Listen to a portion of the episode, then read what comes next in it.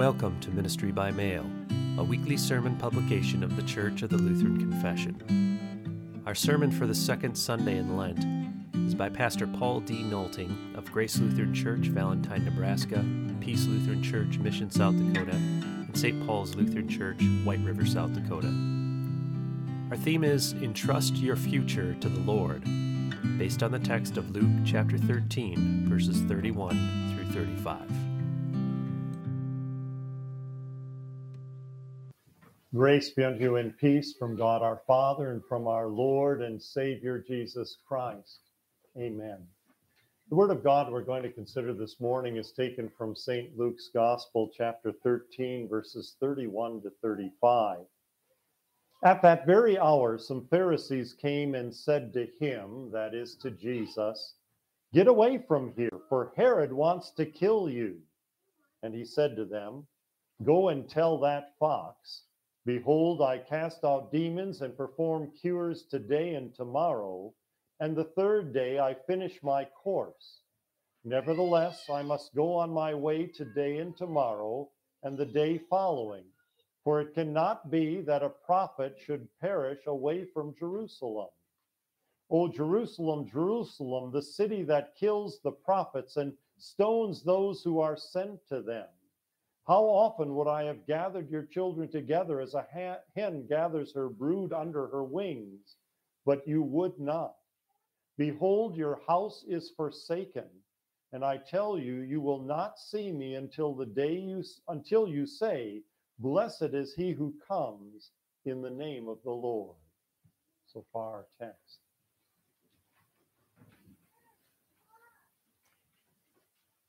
In Christ Jesus, who has secured our future in his heavenly kingdom. Dear fellow redeemed, the future can be frightening in its turbu- in this turbulent and this sin-filled world. More than 2 million refugees have now fled the Ukraine since the Russian army invaded it just over three weeks ago. These refugees have crossed over the borders into countries like Poland, Romania, Hungary, and Slovakia, seeking safety. But they really have no idea of where to go after crossing the border. Families have been separated women and children exiting the country, while men ages 18 to 60 have been required to stay inside the country to defend their homeland. All of their futures seem up in the air and filled with uncertainty. By the grace of God, our country has not been invaded, nor are we at war. Yet a recent poll by NBC News finds that 72% of Americans believe that the United States is headed in the wrong direction as President Biden enters the second year of his four year term. With inflation on the rise, with political divisions within our country seeming to grow ever greater, and with violence continuing to trouble many of the metropolitan areas of our country, our future as Americans also seems increasingly uncertain. How ought we view the future and the growing uncertainty confronting so many people within our nation and within our world today? Our text this morning reveals how Jesus dealt with the future. Jesus was facing a future of extreme difficulty, for it would be filled with rising opposition and multiple disappointments. And yet, the future for Jesus was in no way uncertain, and neither is ours. Jesus demonstrates for us how we ought view our futures and any seeming uncertainty that those futures contain. I would therefore encourage each of you here today to entrust your future to the Lord. Yes, entrust your future to the Lord despite all opposition, despite any disappointments, knowing that you will receive the Lord's blessing. Yes, entrust your future to the Lord despite all opposition. Jesus faced tremendous opposition in his life on this earth, and especially as his earthly ministry drew close to a close. That opposition was both religious and political. As our text opens, Jesus is approached, interestingly, by a group of Pharisees who came to him with a warning Get away from here, for Herod wants to kill you, they told Jesus. Now, with rare exceptions, the Pharisees opposed Jesus as well.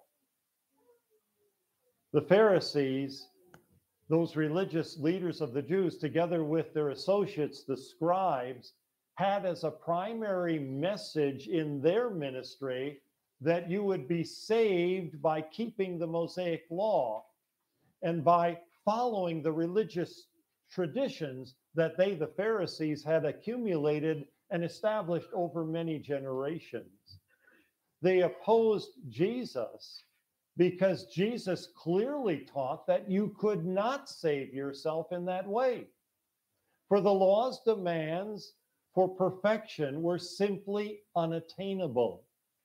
The purpose of the law, therefore, could not be to save a soul because its demands were impossible to keep. The law's purpose, therefore, was that all who heard it would know in their hearts, come to that conviction within them that they needed a savior from their sins. The psalmist revealed Truly, no one can ransom another or give to God the price of his life, for the ransom of their life is costly and can never suffice. The cost of saving human souls could only be and would only be paid by the shedding of the blood of the promised Savior.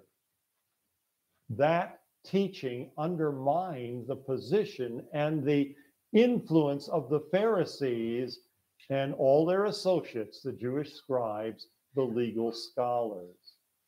Why then would they come to Jesus with a warning that Herod, one of the political leaders of that day, wanted to kill him? We can't say for sure why they came, but it certainly seems unlikely that they had any good intentions of protecting Jesus.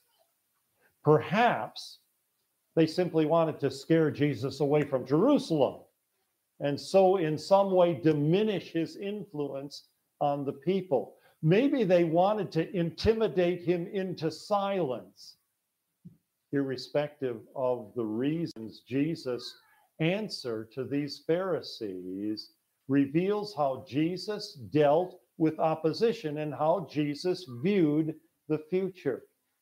He told them, Go and tell that fox, Behold, I cast out demons and perform cures today and tomorrow, and the third day I finish my course. Nevertheless, I must go on my way today and tomorrow and the day following, for it cannot be that a prophet should perish away from Jerusalem. There was no uncertainty in Jesus' mind regarding the future. Jesus was on a mission. He had a calling from his heavenly Father to fulfill, and he was determined to fulfill it.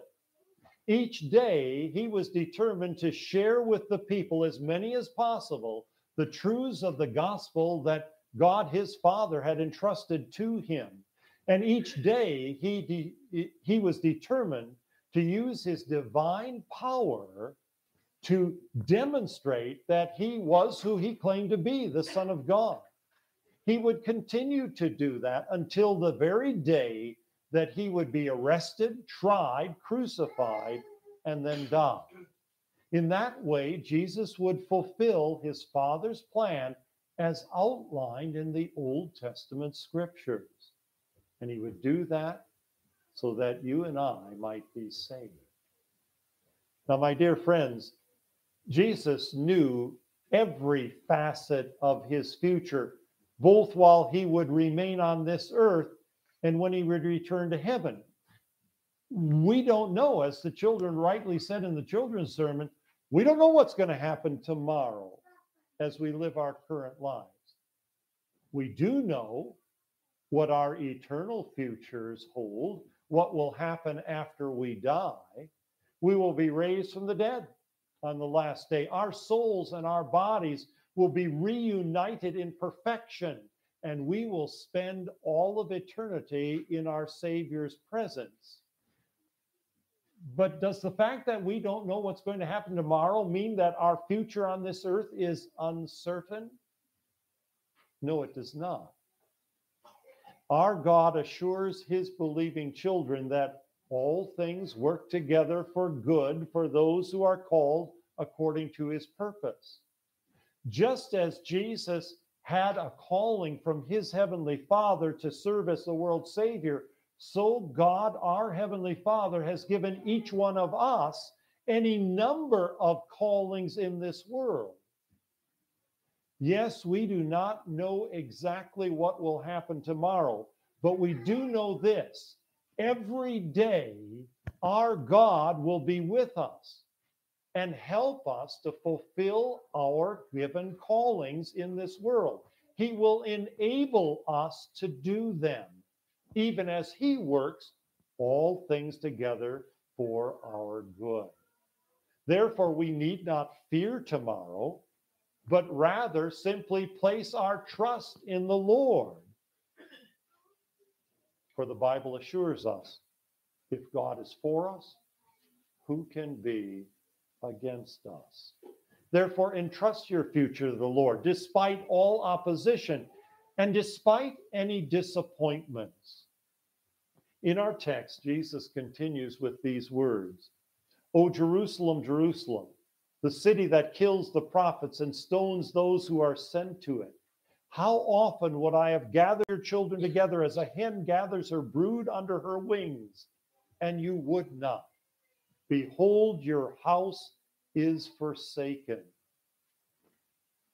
I'm not sure that we can fully appreciate the disappointment that burdened Jesus' heart as he looked ahead to the time when the Jewish religious leaders, his religious leaders, and his fellow Jews would be crying out, Let him be crucified.